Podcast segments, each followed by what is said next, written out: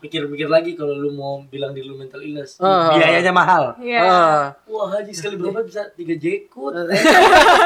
Sebenarnya masih penyakit serius. Iya. Oh iya. Jadi kayak ini tuh sesuatu hal yang kita harus concern benar-benar loh. Tapi karena dengan adanya si jamur-jamur kriuk yang di pinggir jalan. Iya.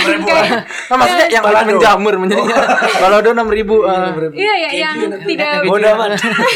Itu jadi kayak menghilangkan. Biasanya sama stik kentang sih. Lanjut. Cimol. Lagi serius deh. Ada sehat tapi malah mengaku sakit gitu kan. Menggelapkan oh gua sakit ini. Berharap semesta mau mengerti Anda. Buat apa gitu kan? Seakan-akan lu menuntut bahwa lu mau dapat privilege dari sosial dengan keadaan lu, padahal yang tidak benar-benar lu alami. Self diagnosis.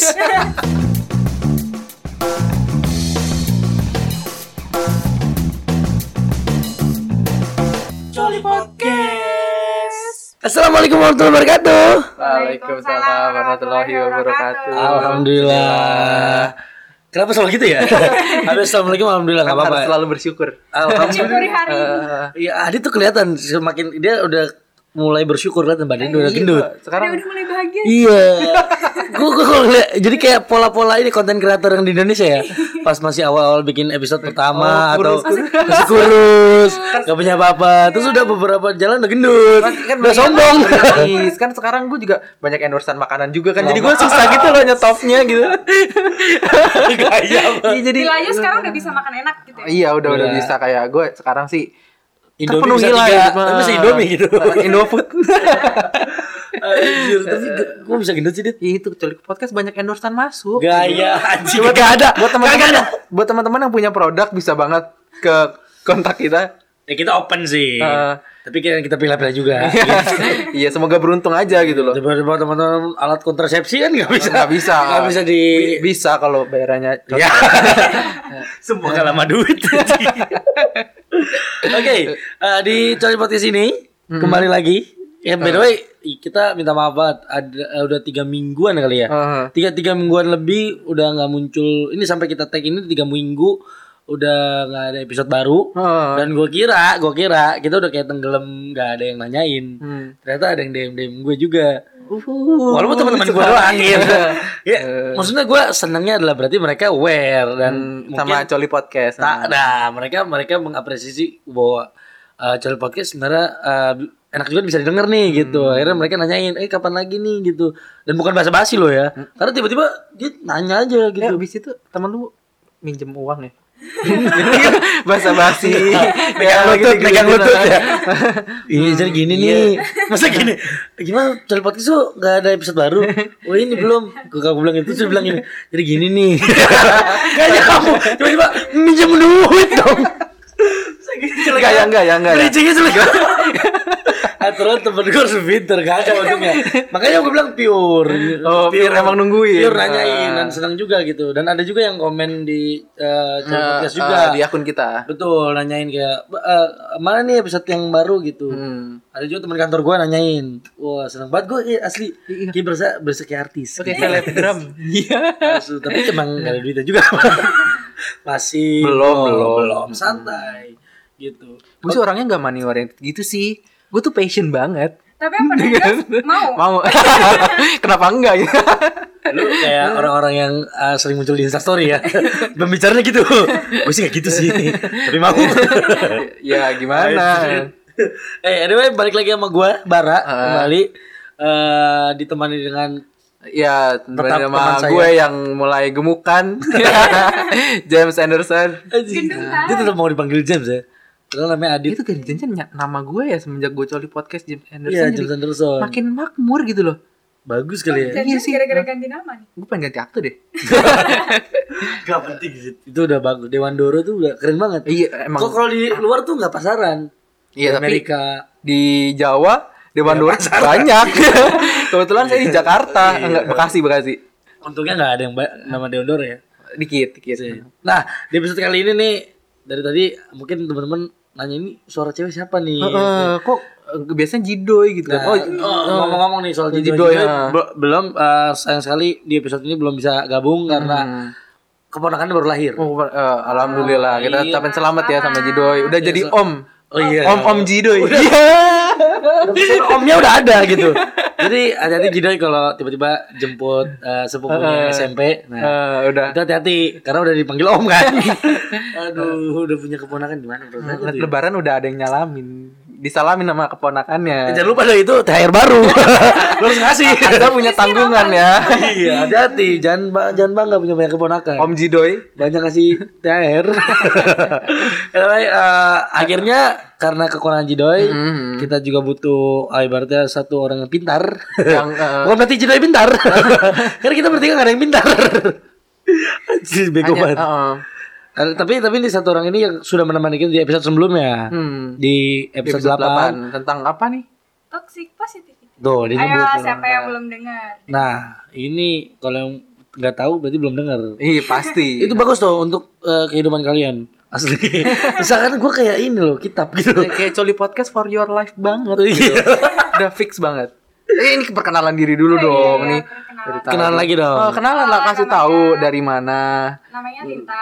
Udah di episode 8. Dari Depok. Oh lagi. Wah jauh banget ya. Iya dari Depok datang ke Bekasi demi tag Joli podcast. Tapi kan fee-nya mahal. Gak dibayar. Ini tuh tipe-tipe apa namanya ikhlas tapi anjing gitu. Ya sering gak sih lu kayak ya gue sih ikhlas sih tapi anjing sih gitu. Ya juga jauh. Oh mending gue di Depok. Coba bayangin Depok Bekasi boy. Bekasi udah dianggap jauh sama Jakarta. Ini dari Depok. Dari tempat jauh ke tempat jauh. Iya, mau tapi berarti membuktikan bahwa Lintang ini juga antusias sama Joli podcast. Enggak sih, itu hanya kegabutan gue aja. Enggak. Ya kan ngisi kegabutannya. Faedah banget tuh. Berarti podcast gitu. Kita berarti untuk mengisi kegabutannya Lintang. Tapi emang kita lebih insightful. Iya. Tapi sekarang lebih famous kan di kampus pada dengerin dong. Lintang yang juara Star Syndrome. Dia apa bikin kaos sablon Joli podcast. Dia doang kita enggak punya. Kita aja enggak bikin. Terus saking Star Syndrome. Gua bikin. Gua jualin merch-nya. Yo jangan. Dong. Udah jiwa-jiwa selebgramnya dikit-dikit jualan merchandise. Aduh, bagus sih. Anyway yang belum tahu Lintang nih, mungkin belum dengar di episode 8. Lintang ini adalah mahasiswa psikologi di Gunadarma. Jadi emang kemarin di episode 8 kebetulan kita pengen tahu pandangan dari psikologi, dari sisi psikologi, dan akhirnya coba ajak Lintang yang kebetulan menganyam pendidikan di situ, ya kan? Udah semester berapa sekarang? S2 ya? Semester belum. Emang semester tua nih. Semester 7. Wow, semoga bentar lagi lulus. Yes. Semoga skripsinya cepat lulus ya. Tapi dibilang tadi gabut ya. Emang enggak dikerjain skripsi. Kan anak-anak mahasiswa tua gabut biasanya. Oh, maksudnya enggak ada pelajaran ya? Iya, ada mata. Enggak, mahasiswa tua gabut dia doang. Oh, teman-temannya tidak. Teman-temannya kayak antusias kan cari judul. Dia tidak peduli datang ke Bekasi yang penting Joli podcast. Jadi kalau dia enggak lulus dia nyalain ini gara-gara Joli podcast. Bisa jadi. Lanjut kita. Oh iya. Di episode 9 ini kita juga akan menyinggung mau pengen tahu dari sisi ranah psikologi juga untuk karena ternyata beberapa teman-teman senang Joli podcast bahas-bahas yang ibaratnya hal-hal intrapersonal juga atau hal-hal diri sendiri atau segala macam yang mungkin jadi bahasan-bahasan sosial. Betul gitu. Jadi biar lebih kuat juga validasi opini-opini kita dibantu oleh Ibu Lintang ini dari sisi psikologi. Jadi enggak bisa dihina oleh para netizen. Kita butuh tameng. Padahal netizen perlu tahu ini tuh platform bebas. Asal tidak mengandung sara lah pokoknya sopan gitu loh. Bagi-bagi sudut pandang lah ya. Betul. Setuju bagi-bagi sudut pandang. Ya. Sekali ngomong ada artinya. Ada artinya. Ini kelamaan nih bridging-nya nih. Jadi emang kita di episode 9 ini mau bahas apa nih, Bar? Gue tuh keingetan ada banget. Kayak gue suka merhatiin kayak gue tuh nggak suka main sosial media. Cuman gue suka merhatiin kayak perilaku orang di sosial media gitu. Dan ada satu perilaku yang akhirnya kayaknya asik untuk dibahas dan sepertinya ada sesuatu yang terjadi, maksudnya suatu hal yang salah terjadi di sini gitu. Yang janggal. Betul. Nah, yang gue sering lihat di sosial media ya, ini mungkin teman-teman bisa setuju atau bisa jadi enggak, karena mungkin kita beda pandangan. Tapi sering banget gue ngeliat kok di sosial media tuh banyak nemu orang-orang melalui akunnya dia ya. Orang-orang kayak mau memberitahukan, membanggakan sesuatu hal tapi bukan hal yang baik sebenarnya. Oh iya ya. Jadi bukan hal yang patut dibanggakan, beda kayak prestasi atau karya, tapi ini bisa jadi kayak bahkan kayak hal, kan ada tuh ada orang yang posting atau membanggakan hal yang mempredikatkan diri dia dengan hal yang buruk, kayak misalkan penyakit, atau misalkan musibah. Jadi gue kayak ngeliat kayak ini kok orang-orang nih kayak lomba-lomba gede-gedean musibah gitu.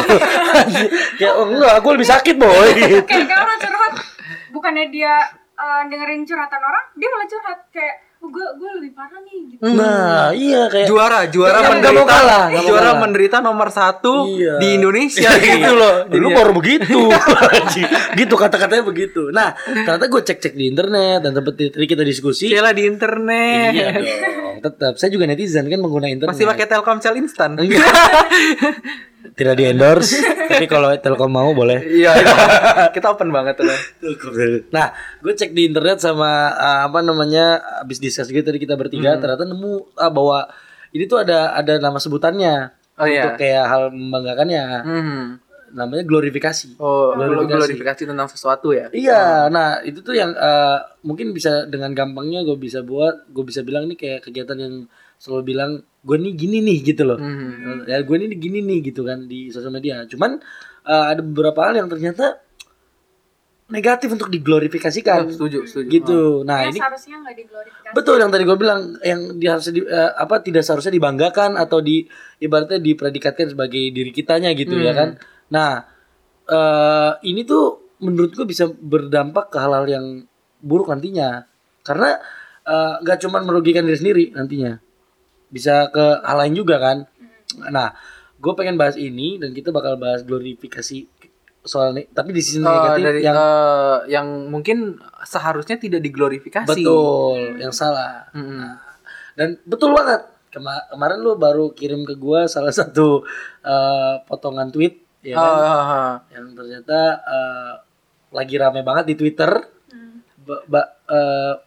lagi rame banget nih di Twitter soal mental illness. Ternyata banyak yang nge-tweet kayak gue mental illness. Kayak, terus gue pikir kan gue udah perhatiin, ini kok ngebanggain hal yang aneh gitu. Apalagi juga kayak kita kan juga mungkin teman-teman yang punya sosial media, Instagram, pasti main Instagram gitu kan. Banyak banget kan yang kayak gue bisa nonton Joker. Nah, kan poinnya. Terus tiba-tiba kayaknya gue kena mental illness deh. Gitu. Jangan nah kayak gitu tuh yang pengen kita bahas tentang glorifikasinya. Sebelum masuk ke sana gue pengen tanya dulu ke Lintang.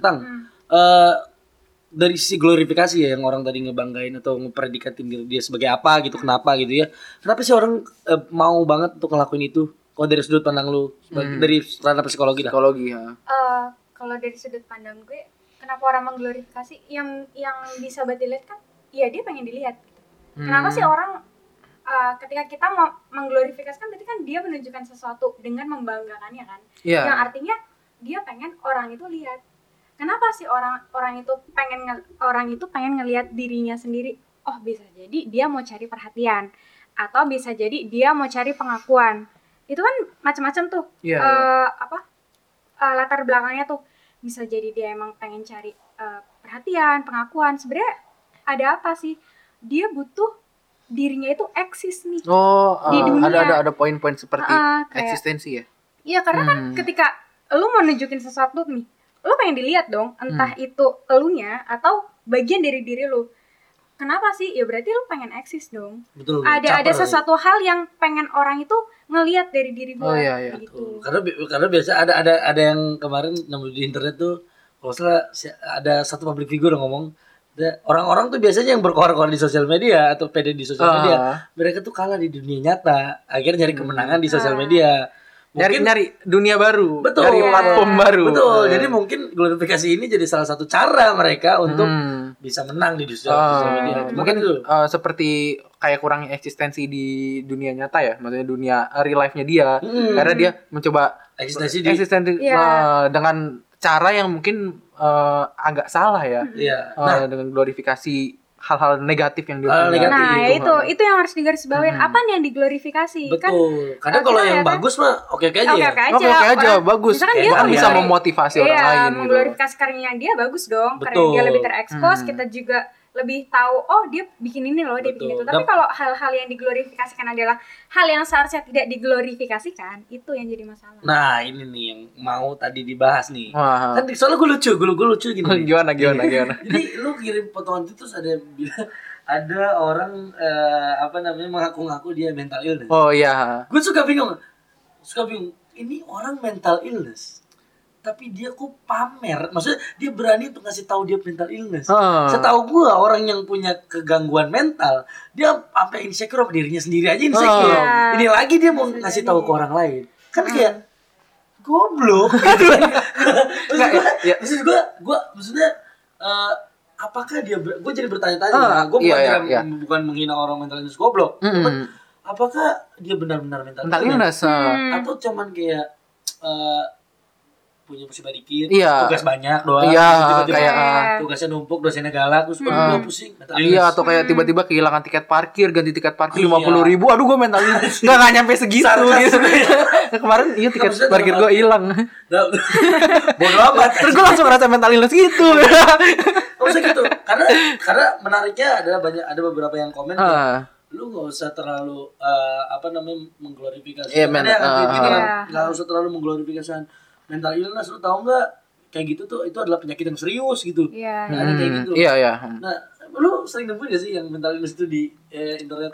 Sering banget ya. Jadi mungkin salah satu yang bikin orang-orang ini atau teman-temannya yang saat ini merasa ada orang yang mengglorifikasi tentang kenegatifan, salah satunya tadi mental illness adalah self diagnosis. Benar nggak? Ya, itu bisa jadi salah satu faktornya. Itu maksudnya ngediagnosa sendiri. Ngediagnosa diri sendiri. Nah, di mana ngediagnosa diri sendiri itu justru adalah sesuatu yang bisa jadi salah buat diri lu sendiri gitu loh. Karena kita juga butuh validasi dong. Kayak kalau jadi orang yang kredibel lah. Kita butuh sesuatu yang memvalidate gitu loh. Ya gitu ya. Iya, benar. Kok patah ya? Sakit gitu kan. Dia ragu sendiri. Jelas kan Anda? Enggak. Dari self diagnosis tadi gue cukup tertarik sama kata itu. Oke, jadi gini, mental illness itu kan suatu penyakit ya, suatu gangguan kan. Nah, kalau ngomongin tentang self diagnosis untuk misalkan nih, lu punya kecemasan. Untuk lu dinyatakan lu punya gangguan kecemasan, lu harus berobat dulu dong. Karena untuk menentukan suatu penyakit. Yang tadi gue bilang validasi untuk suatu penyakit itu. Menggebu-gebu. Gini, suatu penyakit itu bisa ditegakkan oleh ahlinya. Sama aja kayak lu mau periksa penyakit fisik. Oh iya. Ini kita analogikan dengan penyakit fisik. Sebenarnya kan penyakit mental atau gangguan mental itu kan sama halnya dengan penyakit fisik.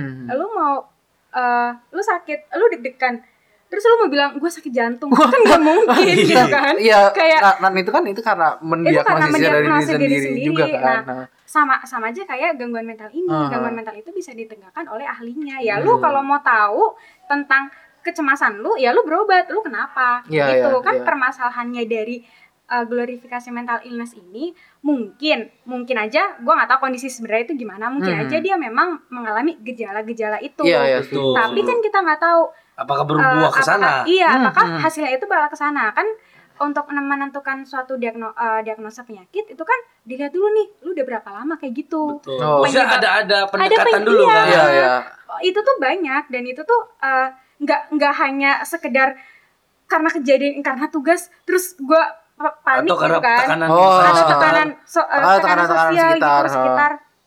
Terus gue nggak bisa ngandelin emosi gue nggak stabil, dan yang lain-lain gue pusing dan yang lain-lain. Berarti gue mental illness. Iya, gue nggak bisa kayak gitu. Bahkan sekelas kayak misalnya lu dapat musibah, mohon maaf ya, lu misalnya ada satu orang yang dapat musibah bertubi-tubi banyak, belum tentu jadi dia mengidap mental illness. Iya benar, karena kan karena dilihat perilakunya juga kan. Dilihat gimana caranya lu mengatasi problem itu. Dan udah sampai tahap mana? Kayak gitu. Dan makanya fenomena sekarang kan yang jadi masalah adalah lu terlalu cepat mengambil keputusan untuk menegakkan suatu penyakit. Dan itu tidak berdasarkan oleh ahlinya. Itu yang jadi masalah. Dan itu di bangga-banggakan, bukan dibanggakan deh, disuarakan. Iya. Karena kondisi gua nih. Iya. Tolong mengerti. Iya. Karena kondisi mungkin dia mencari pertolongan atau mencari perhatian. Karena gini, orang yang memiliki gangguan mental, ini belum, misalkan dia belum ditegakkan nih suatu penyakit, tapi dia memiliki gejalanya dan dia beneran memiliki gejala itu. Iya, iya. Itu kita taruhlah misalkan anxiety disorder atau gangguan kecemasan. Wah, itu rasanya udah kayak mau mati, udah kayak yang mengalami itu ya. Tuh udah kayak dia panik, dia namanya keren nih, gua sakit ini nih.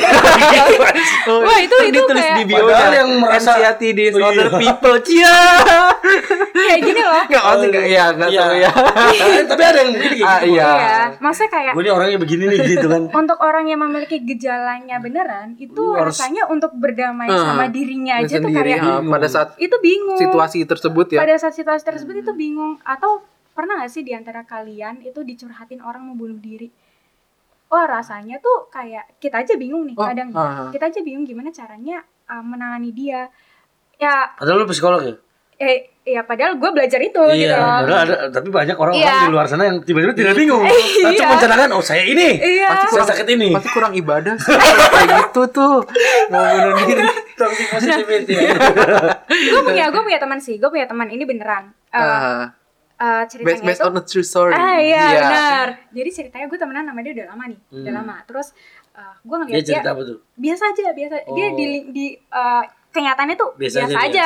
Orang yang kayak sarapan kayak happy aja gitu loh. Terus susu. Iya, tuh. Makan soto enggak pakai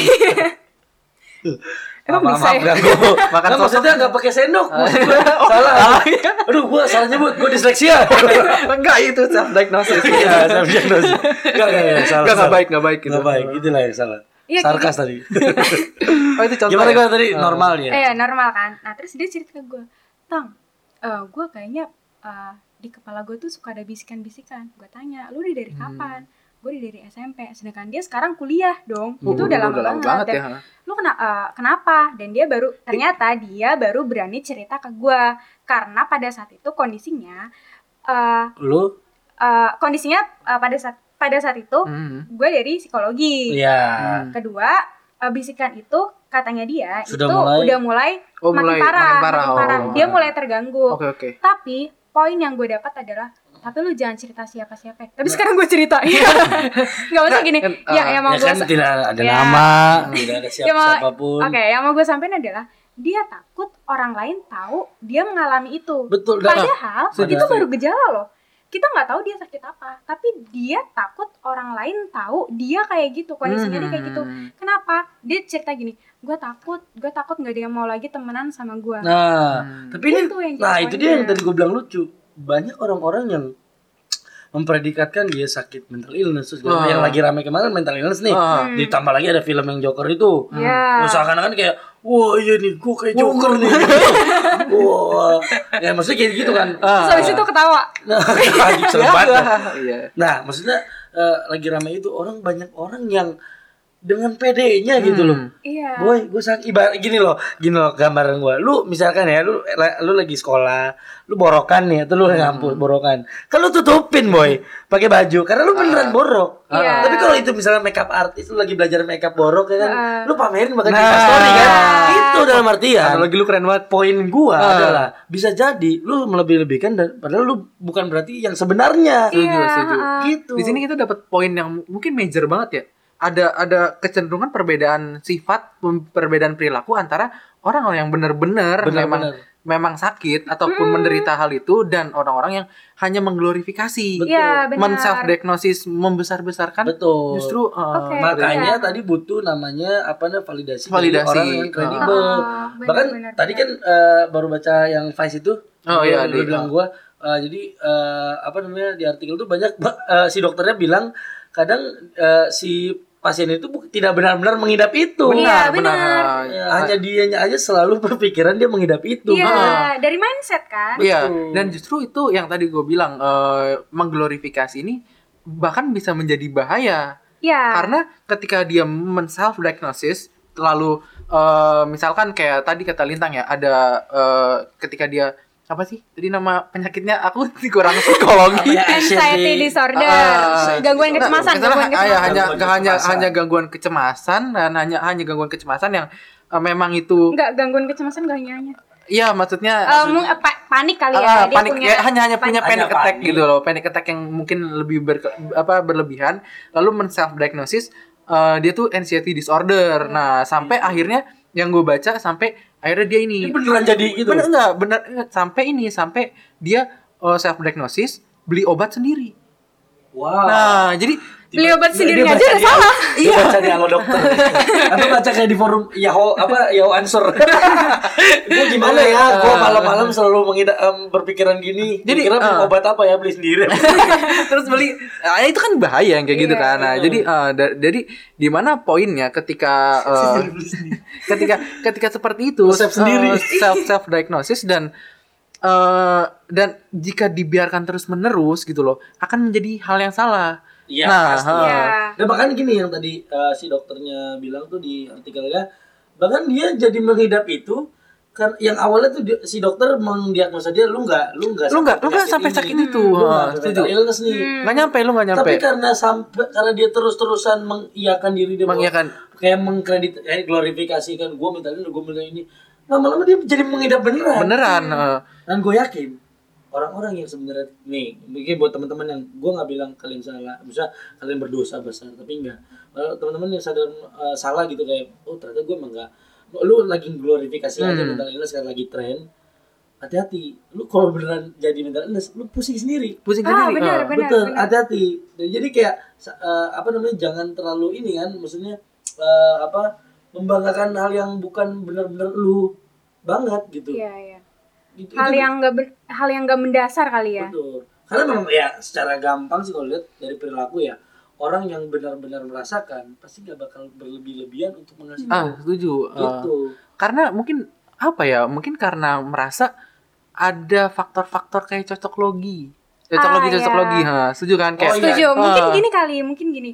Karena kan suatu gangguan itu kan muncul dari gejala kan. Nah, setuju. Gejala itu kan banyak nih. Gejala banyak nih. Kayak tadi contohnya kayak sering deg-degan gitu kan, atau merasa sering pusing di kepala sebelah kiri, migrain itu. Kalau dari masalah yang tadi diceritain,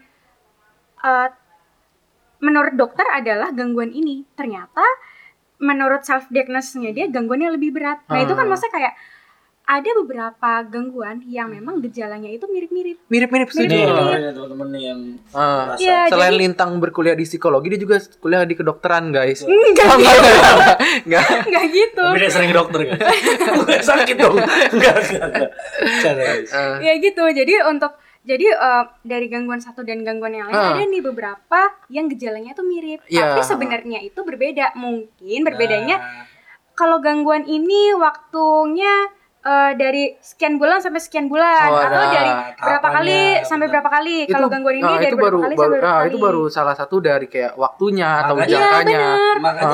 Terus? Ya sama kayak penyakit, kayak penyakit fisik gitu loh. Bener. Kayak untuk dapat penyakit yang besar, ada gejala-gejala. Iya, ada gejala-gejala kecil. Itu makanya bahayanya self diagnosis tuh di situ. Yeah. Nah, itu nggak ngerti banget. Nah, bahkan gue bisa bilang gini. Kayaknya dokter juga akan konsul ke dokter gitu kalau dia lagi sakit. Iya, benar. Iya, masa dia ngediagnosis dirinya sendiri? Bakal ngerti juga ya. Gue juga dapat fakta, Joker enggak mungkin cukur diri. Ya mungkin bisa jadi. Tapi kan kalau ribet kan udah cukurin. Ada yang gampang, kenapa nyari yang susah? Iya.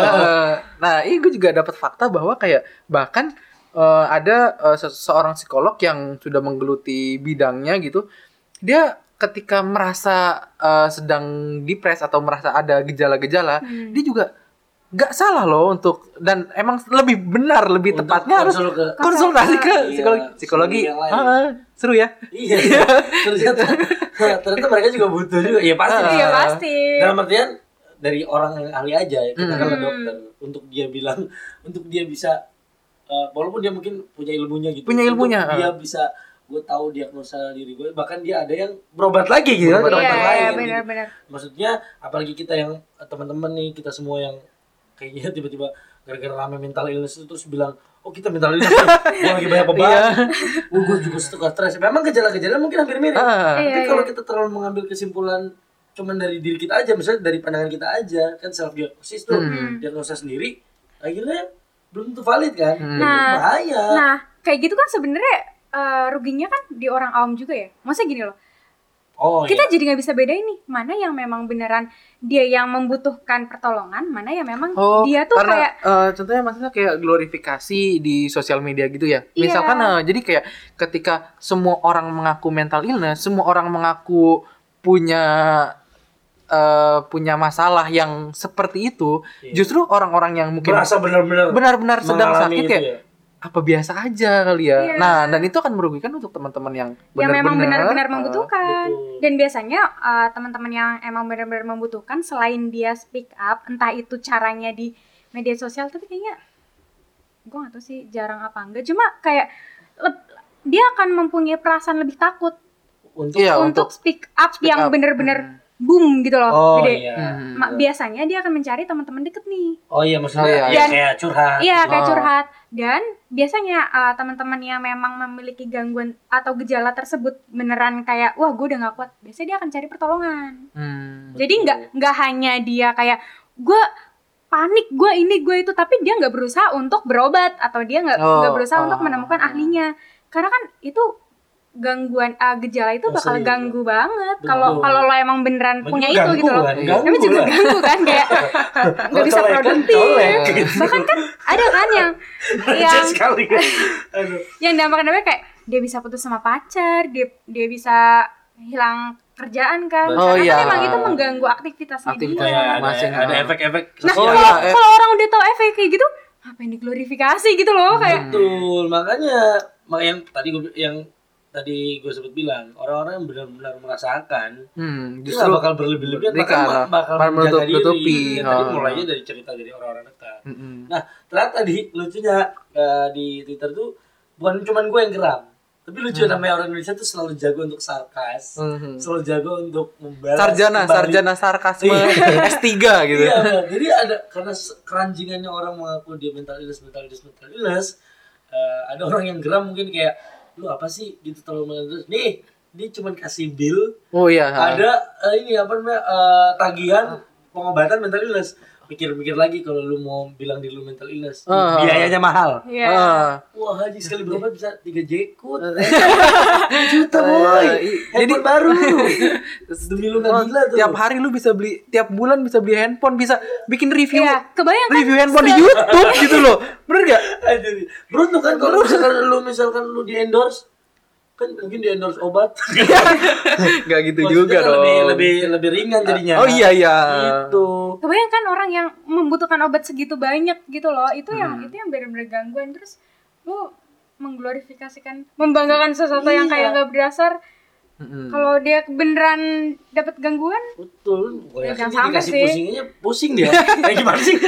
Ya pastilah. Kan pusing. Gak biasa gitu. Abis kayak ngeglorifikasi, terus tiba-tiba kena demam dikit gitu kan, kayak aduh pengen sehat. Gitu enggak sih orang ada orang sakit pengen sehat gitu loh. Itu orang sehat untuk eksistensi. Nah. Ya. Sebelum masuk ke sini gue gue sempet melihat ada postingan lucu. Ini sebenarnya hampir kesearah dengan glorifikasi, tapi masih nggak begitu glorifikasi. Cuma ada orang glorifikasi jadi, level 1 gitu lah ya. Teman gue jadi nge-repost instastory orang, dia tulisnya gini, nggak apa-apa masuk neraka, yang penting usaha sendiri. Ini udah mulai kayak gue pikir ini kok bangga nih. Ini kan ada ini kayak sikap glorifikasi dia. Tapi hal yang salah negatif dong. Betul. Masuk neraka bangga. Gue yakin sebenarnya penjahat yang sebelum jahat gak mau masuk neraka. Gitu. Ini orang dengan entengnya, dengan bangganya, gak mau masuk neraka, yang penting usaha sendiri. Ini gue yakin dia suruh diem aja, dipegang jempol kakinya, dicabutin bulu jempol kakinya, dia nangis itu. Gak usah masuk neraka dulu, gak usah back gaya gitu. Nah, anyway dari situ maksudnya, itu kan sebenarnya ya, apa namanya, postingan-postingan kayak gitu atau pengakuan-pengakuan seperti yang tadi, gue mental illness atau gue apa itu segala macam. Karena selain mental illness sebelum gue bahas eksternalisasi nih ya. Dimana tadi mental illness, orang-orang yang mengglorifikasi mental illness itu karena tadi yang kita bahas, kita masuk ke butuh eksistensi. Betul. Makanya mengglorifikasi.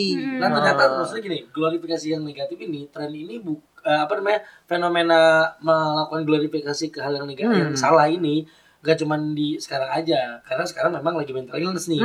Ya kebetulan dari zaman dulu tuh udah cukup rame, karena gue dulu gue aktif di Twitter. Aktif nggak? Dulu salah tweet ya? Nggak juga. Lu pocong yang g-nya 3 itu ya? Nggak. Itu Arif udah kaya. Oh udah kaya.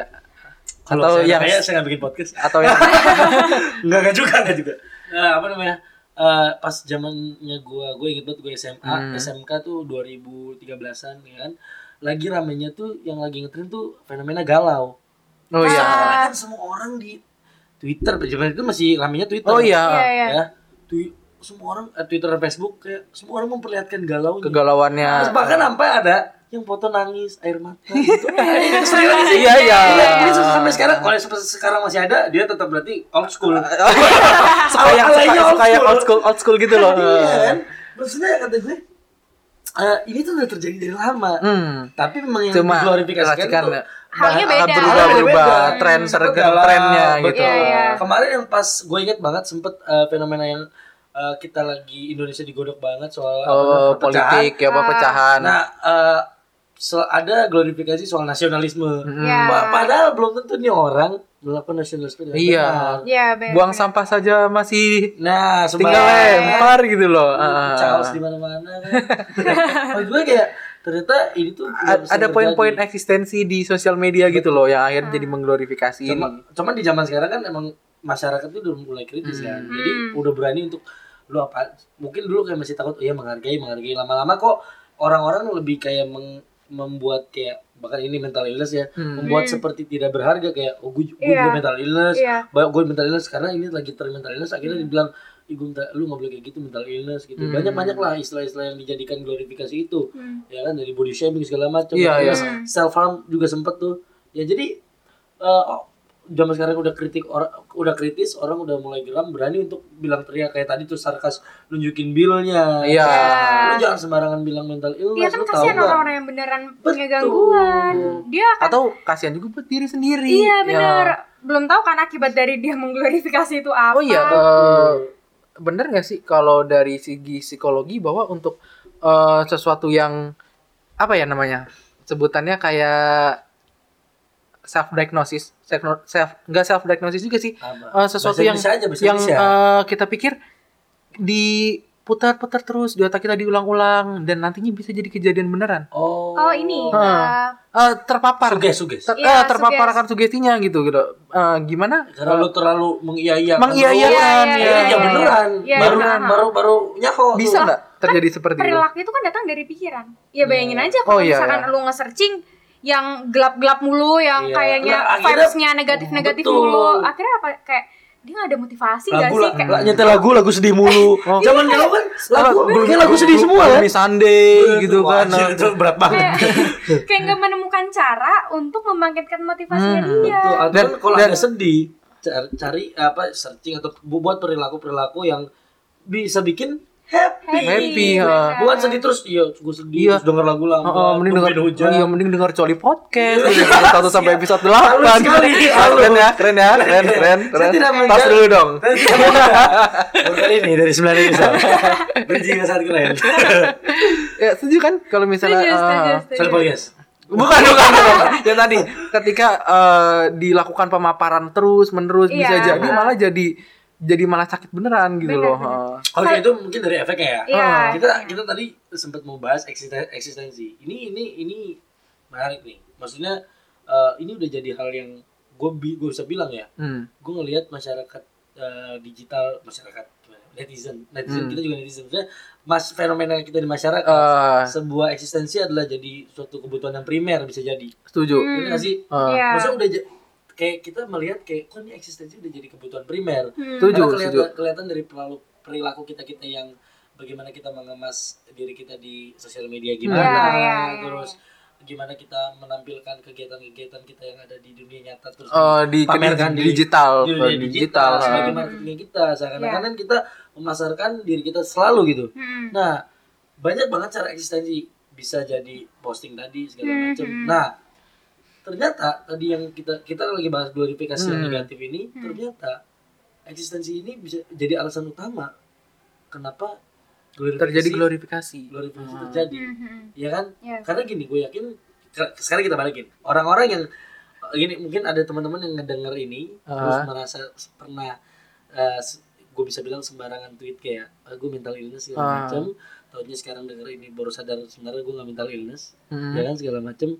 Nah, bener ya sih kalau misalkan lu tuh sadar lu tuh sebenarnya lagi pengen eksistensi aja. Ya. Gitu. Lagi merasa sepi. Betul, lagi merasa sepi, butuh perhatian. Dan butuh perhatian sebenarnya nggak salah ya. Cuma iya. Seberapa besar itu dan gimana cara mengatasinya itu yang kadang yang bikin kayak oh ternyata ini salah. Atau mau ikut serta dalam laut yang lagi bergejolak. Keren banget.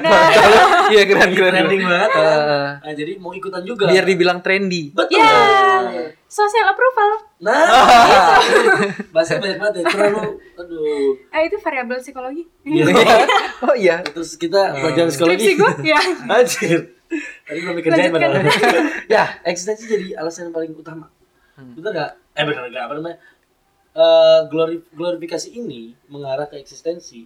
Kalau menurut gue ya, ini tuh kayak jadi cara gini. Eksistensi itu nunjukin eksistensi. Tadi gue bilang banyak. Bisa posting karya lu gitu ya. Kalau atau ngejar potensi lu terus nunjukin potensi lu apa gitu di sosial media. Karena dari sosial media lu nggak cuman dulu nunjukin karya apa sih kayak apa namanya. Desain atau apa, sekarang lu jago nari aja lu bisa tunjukin di sosial media, lu jago ngelawak lu bisa nunjukin sosial media, lu jago bacot doang lu bisa bikin Joli podcast. Gimana bridging gue? Tapi lu ya gitu, maksudnya bisa kayak gitu. Tapi glorifikasi ini yang dengan cara-cara negatif atau hal-hal yang ibaratnya orang sering bilang jalan pintas adalah orang-orang yang banyak dilakukan oleh orang-orang yang tidak malas atau tidak punya kemauan untuk menggali potensinya dia. Benar. Ya kan? Akhirnya mencari jalan-jalan yang kayak gini. Iya, benar-benar. Gitu. Kayak ini untuk sih. Untuk eksis ya. Jalan pintas sih itu tepat banget kayak kan untuk kita eksis di dunia sosial ya, di dunia maya. Itu kan kita bisa ya tadi kan karya dan yang lain-lain itu kan membawa diri kita nih kita pengen dikenal dengan karya-karya kita. Tapi kan ketika kita enggak punya apa-apa tapi kita pengen eksis di dunia sosial, dunia maya, kita mau bawa apa nih? Nah, kan kita nggak punya potensi nih. Tapi gue pengen nih di sini nih, gue pengen eksis. Bisa jadi karena memang di dunia nyata tadi dia nggak eksis. Betul. Terancam nih keeksisannya dia. Gue pengen nyoba dunia baru. Minimal dunia maya gue menang gitu kan? Iya gitu. Akhirnya apa? Ya udahlah. Gue nggak komen aja lah. Akhirnya dia memanfaatkan fitur-fitur yang ada di media sosial. Bahkan ada yang mau mengincar eksistensi dari cuman komen. Makanya inilah nih, ini kita kasih rumus akar dari kenapa ada netizen yang berintisari najal.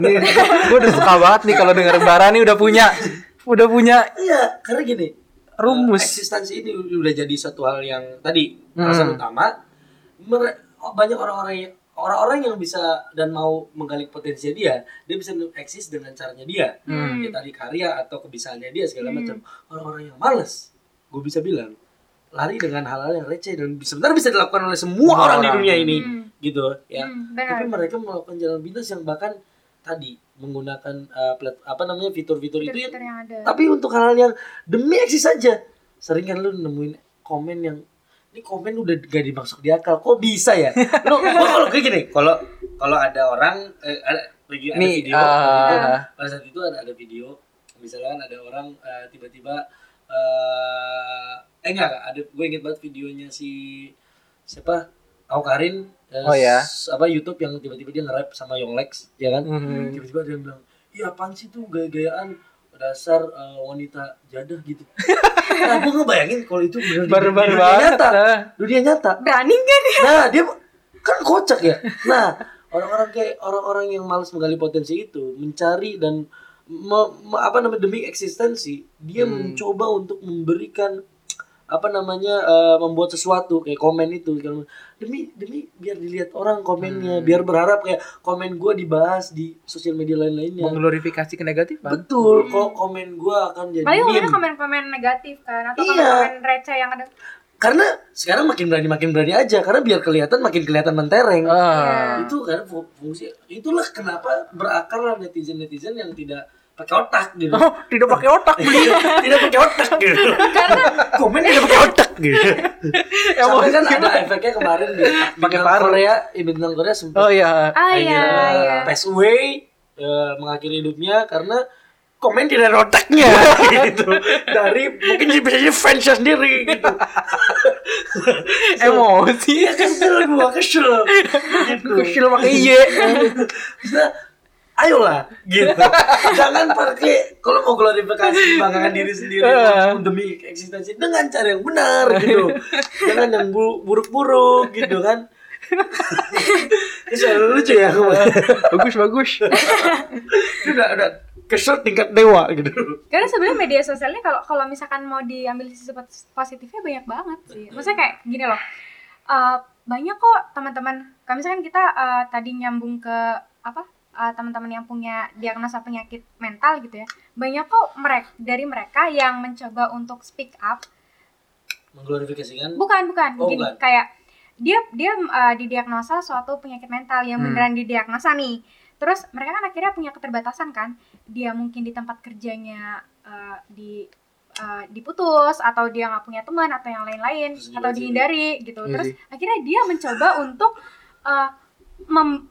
akhirnya kan eksistensinya dia terancam tuh. Oh iya iya. Nah, dia mencoba cara lain tapi yang positif, dengan cara mereka nulis blog, mereka menyalurkan meditasinya. Dia mencari cara untuk memunculkan lagi eksistensinya dia, memunculkan lagi yang positif.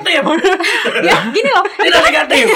Gini loh, mereka kan lagi mencoba meningkatkan potensinya dong. Iya iya. Nah, dia orang dengan gangguan aja meningkatkan potensinya. Lu yang punya gangguan cuma self diagnosis. Iya. Yang ngaku Anda ini. Terus malas buat gali potensi gitu. Terus akhirnya cuma head speech doang kayak. Coba ibadah, baca Quran. Banyak poin-poin positif di situ. Gitu. Gitu kayak gitu ya. Maksudnya speak up yang benar adalah meningkatkan lagi potensinya dengan tidak membanggakan penyakitnya. Bukan berarti kayak bahkan ini Anda sehat tapi anjing kok tahu doang. Anda sehat tapi malah mengaku sakit gitu kan. Mengglorifikasi gua sakit ini. Berharap semesta mau mengerti Anda. Buat apa gitu kan? Seakan-akan lu menuntut bahwa lu mau dapat privilege dari sosial dengan keadaan lu, padahal yang tidak benar-benar lu alami karena self diagnosis. Pernah nggak sih kalian punya temen yang kayak upload story yang ngesin udah berapa yang ngelit ya? Berdikit storynya jelek, apa sih lagi? Ulang gitu. Sampai segitunya ya? Segitunya. Demi eksistensi. Pernah ada yang ngepost nih, temen gue ngepost feed nih. Bukan story. Terus habis itu yang like dikit hapus aja ah. Yang like. Yang like. Yang like. Dikit. Gue skip, sorry. Seru tadi. Terus dia hapus, berarti kan dia insecure tidak? Dia menyukai dirinya. Berarti dia membutuhkan social approval tadi. Kayak dia ingin diterima, dia ingin diakui gitu-gitu. Nah, itu yang jadi masalah kadang. Betul. Kalau gue sih yang gue sayangkan ya. Nah, itu dari poin eksistensi pertama yang tadi udah gue teriak-teriak kan ya. Karena ada penyaluran yang salah dari para teman-teman yang mungkin mager untuk gali potensi gitu. Ya, kalau baik lagi dengan glorifikasi nih. Glorifikasi yang negatif itu sebenarnya perlu paham dampaknya itu ya di satu titik, gak cuman ke lu. Iya. Ya kan tadi kayak yang tadinya ini gue karena rada emosi. Bukan. Geram sama teman mental illness, apalagi pas zaman Joker gitu bla bla bla. Makin ngap aja itu kan mental illness. Segala macamnya, depresi segala macam misalkan makin menjadi tren dan lu tuh bisa menghilangkan sifat eksklusivitas dari sebuah penyakit itu. Iya, benar. Yang mana itu tuh sebenarnya masih penyakit serius. Iya. Oh iya. Jadi kayak ini tuh sesuatu hal yang kita harus concern benar-benar loh. Tapi karena dengan adanya si jamur-jamur. Oh, jamur-jamur kriuk yang di pinggir jalan. Iya. Nah, maksudnya yang menjamur menjadinya. Balado 6.000. Iya ya, yang tidak bodoh amat. Itu jadi kayak menghilangkan. Biasanya sama stik kentang sih. Lanjut. Cimol. Lagi serius deh. Kotak. Iya, lanjut. Gitu. Jadi kayak si mental illness itu kadang jadi kayak ya jadi recehan ya. Jadi recehan. Padahal itu sesuatu hal yang mahal yang berharga. Nah, tadi kita bilang kayak salah satu apa namanya? Idol group apa K-pop Korea. Oh iya, sampai bahkan kan bahaya loh sampai dia bunuh diri. Iya, dia sebelumnya punya diagnosa loh. Dia sebelumnya punya penyakit. Beneran.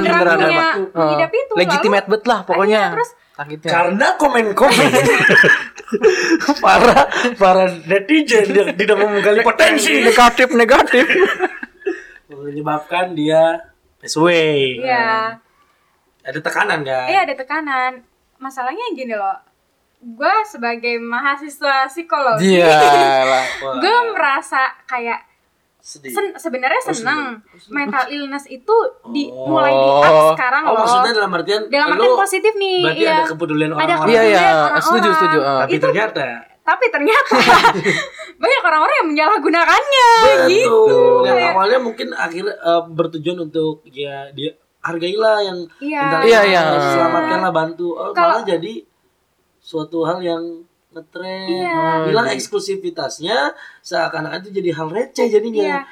Sebenarnya dampak awamnya tuh kelihatan banget kok. Lo jadi bisa bedain nggak sih mana yang emang benar-benar butuh bantuan, mana yang enggak, gitu kan? Kan sebenarnya kayak itu aja udah bukti nyata dari kehilangan eksklusivitas dari si mental illness itu tadi. Kayak ya udah kalau lo emang mau speak up, glorifikasi gitu atau apa? Ya jangan mengglorifikasi gitu. Ya, maksudnya berarti lebih ke kalau emang lo emang peduli sama mental. Bukan illness, berarti malah ngaku. Sebarlah yang baik-baik, benar.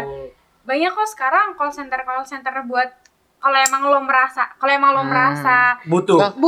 Biro-biro, biro-biro jodoh. Oh, bukan biro-biro. Jangan biro jodoh. Biro dong.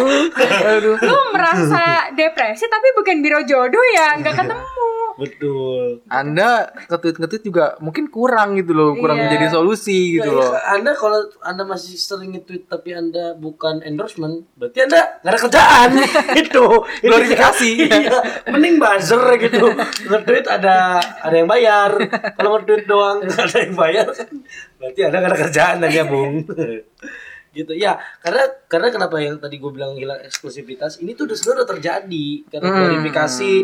Orang-orang yang mengaku gue tuh digini, padahal lu nggak benar-benar merasa begitu atau lu nggak benar-benar merasakan itu ya. Yeah. Itu tuh sudah terjadi di fenomena bully lalu. Bully tuh udah hilang eksklusivitasnya. Yeah, dari orang udah mulai peduli, ya kan? Oh, akhirnya semua orang kayak mengaku ini. Kalau mending deh kalau misalnya tiba-tiba jadi local hero. Yang ibaratnya jangan ngebully itu masih mending, masih kasih edukasi. Tapi kalau udah sampai kayak mengaku-ngaku, bahkan kayak jadi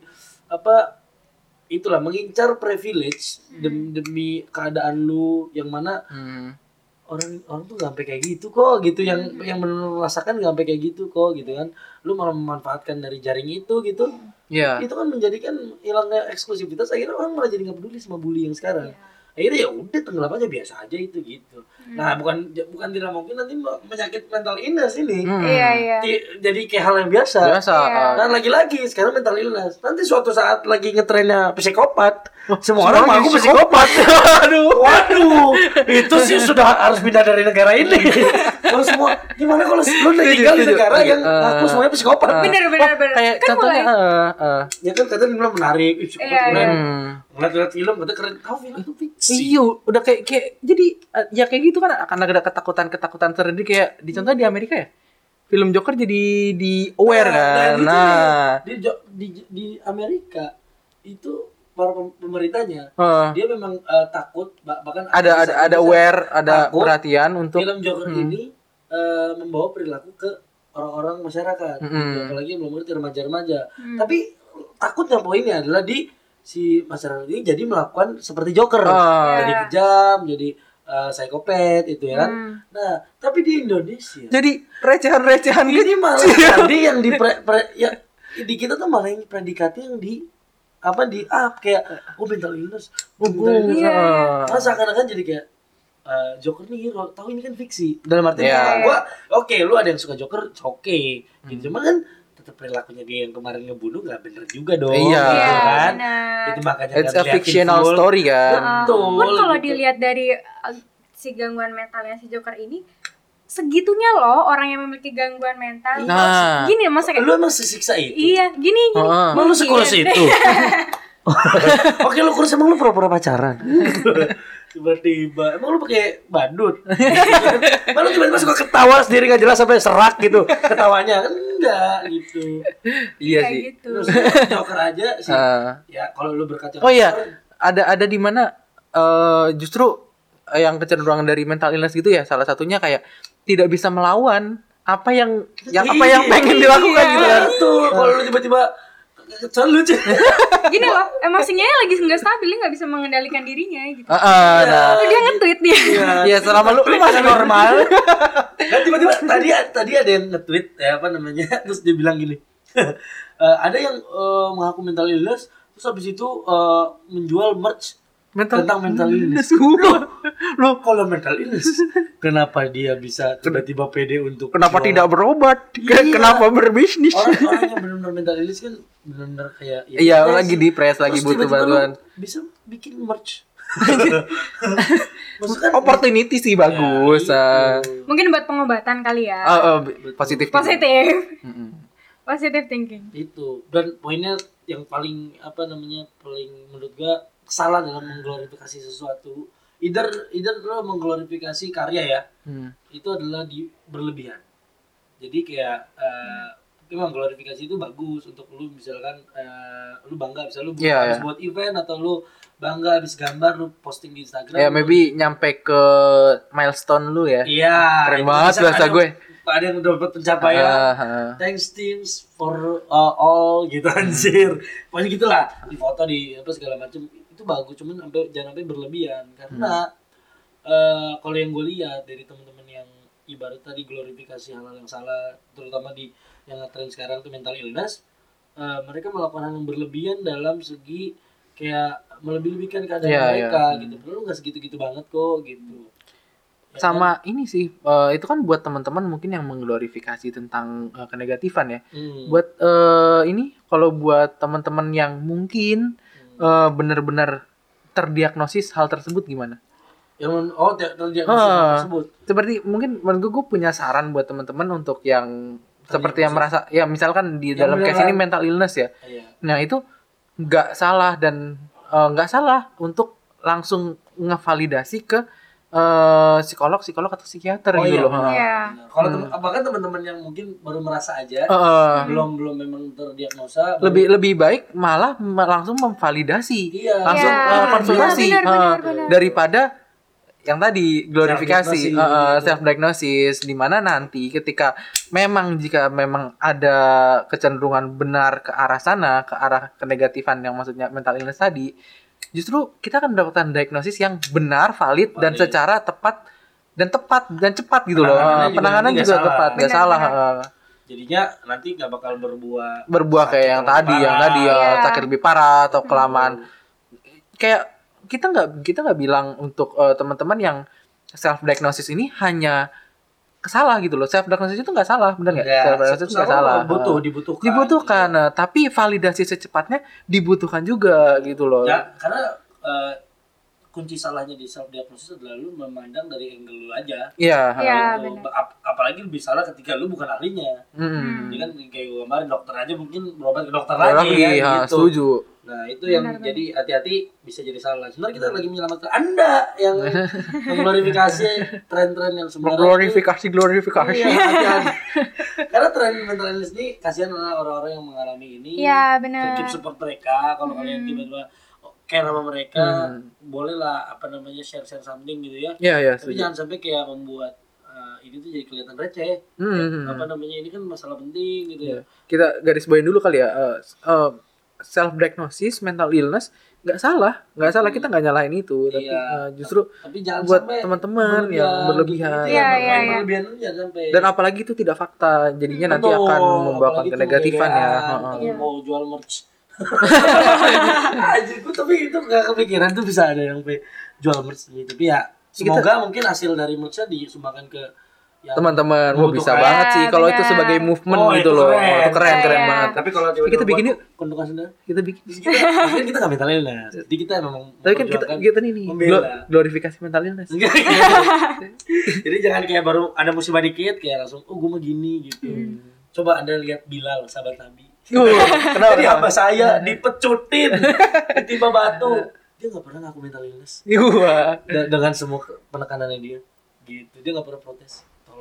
Belajar dari Nabi. Belajar dari sahabat. Ya dari Nabi juga lah. Kita udah sampai di ujung nih. Ternyata gak kerasa udah panjang banget. Udah berapa menit nih? Dari santai, ketawa, marah-marah, emosi. Karena ini mungkin sedikit rada berat. Iya. Yeah. Kita membutuhkan Ibu Lintang. Dari sisi psikologi. Dan buat teman-teman ini semoga jadi perhatian juga lah ya. Nah, kita juga yang geram jangan terlalu menyikapi kayak ini gini-gini. Karena semakin akan jadi receh juga nanti. Ya kan? Boleh dibelain tapi jangan terlalu. Boleh. Ya. Dan ingat untuk eksistensi juga jangan terlalu menghalalkan segala cara. Setuju. Yeah. Oke, konklusi nih terkait glorifikasi yang negatif. Gue pengen dengar dari Adi dulu. Gue mau nembak lu, udah gak? Jangan gitu dong. Enggak harus dulu. Gue lagi pelangga-pelongo sampai sekarang. Konklusi ya? Iya, konklusi dari bahasa kita. Dengerin Coli podcast dari episode 1 sampai episode 9. Bagus. Dan forget to like dan share ke teman-teman. Konklusinya lebih ke buat kita ya. Dari tentang ada? Apa nih? Tentang apa nih? Tentang klarifikasi yang negatif nih. Khususnya mungkin dari sisi psikologi atau mental illness. Mungkin kalau dari mental illness-nya kayak lo speak up gak ada yang salah gitu, selama speak up itu ditujukan untuk mengembangkan potensi lo, atau gak merendahkan orang lain, atau gak membuat sesuatu itu jadi bahan bercandaan. Kalau emang lo merasa ada yang salah dari diri lo, ya udah secepatnya aja ketemu sama yang ahli. Dan untuk kalian-kalian yang merasa tidak memiliki potensi atau bingung potensinya apa, cepet cari-cari. Karena agar tidak tergerus dan berusaha aja pokoknya. Iya, benar. Karena potensi bisa diambil dari mana aja kok. Betul. It's okay untuk mulai dari nol. Iya, semua tentang percaya diri. Oke. Terakhir dari gua mungkin tentang glorifikasi negatif. Balik lagi secara klasik, berbanggalah dengan hal yang menjadi pencapaian positif ya. Jangan bangga dari hal yang negatif. Masa bangga dari penyakit kan lucu gitu ya. Orang sakit dulu malu melindungi, dulu sakit itu pede gitu. Dari borok kayak kemana-mana gitu. Jadi jangan sampai ya inter kemana, karena bahkan membanggakan atau mempredikatkan diri kalian sebagai apa yang sebenarnya salah itu bisa merugikan orang lain juga. Ada fenomena lucu di dunia digital ini. Orang sakit zaman sekarang tuh, orang sakit merasa sehat. Orang sehat merasa sakit. Setuju. Benar. Tadi bohong tadi gua bercanda doang. Berarti itu closingnya anjing. Enggak, ini mungkin sebenarnya kayak gue pengen ngasih konklusi dari gue tapi mungkin receh banget ya. Tapi gue setuju banget, lebih baik berpikir selalu positif. Karena itu akan bahkan kata dokter, pernah enggak sih kalau kita lagi dirawat, lagi sakit kayak bahwa untuk kesembuhan tersendiri itu berawal dari pola pikir kita sendiri ya kan. Sakit, saya mental illness gitu loh. Kayak gitu. Mulai dari pikiran sendiri. Betul. Oke, dari itu aja. Keren banget kan ya. Hai, gue closing gua udah keren banget. Ya. Jangan udah itu tadi kan udah penutup gue udah bagus tadi. Oke. Jangan mengglorifikasi hal yang negatif ya. Oke. Itu menjadi dulu. Oke, see you.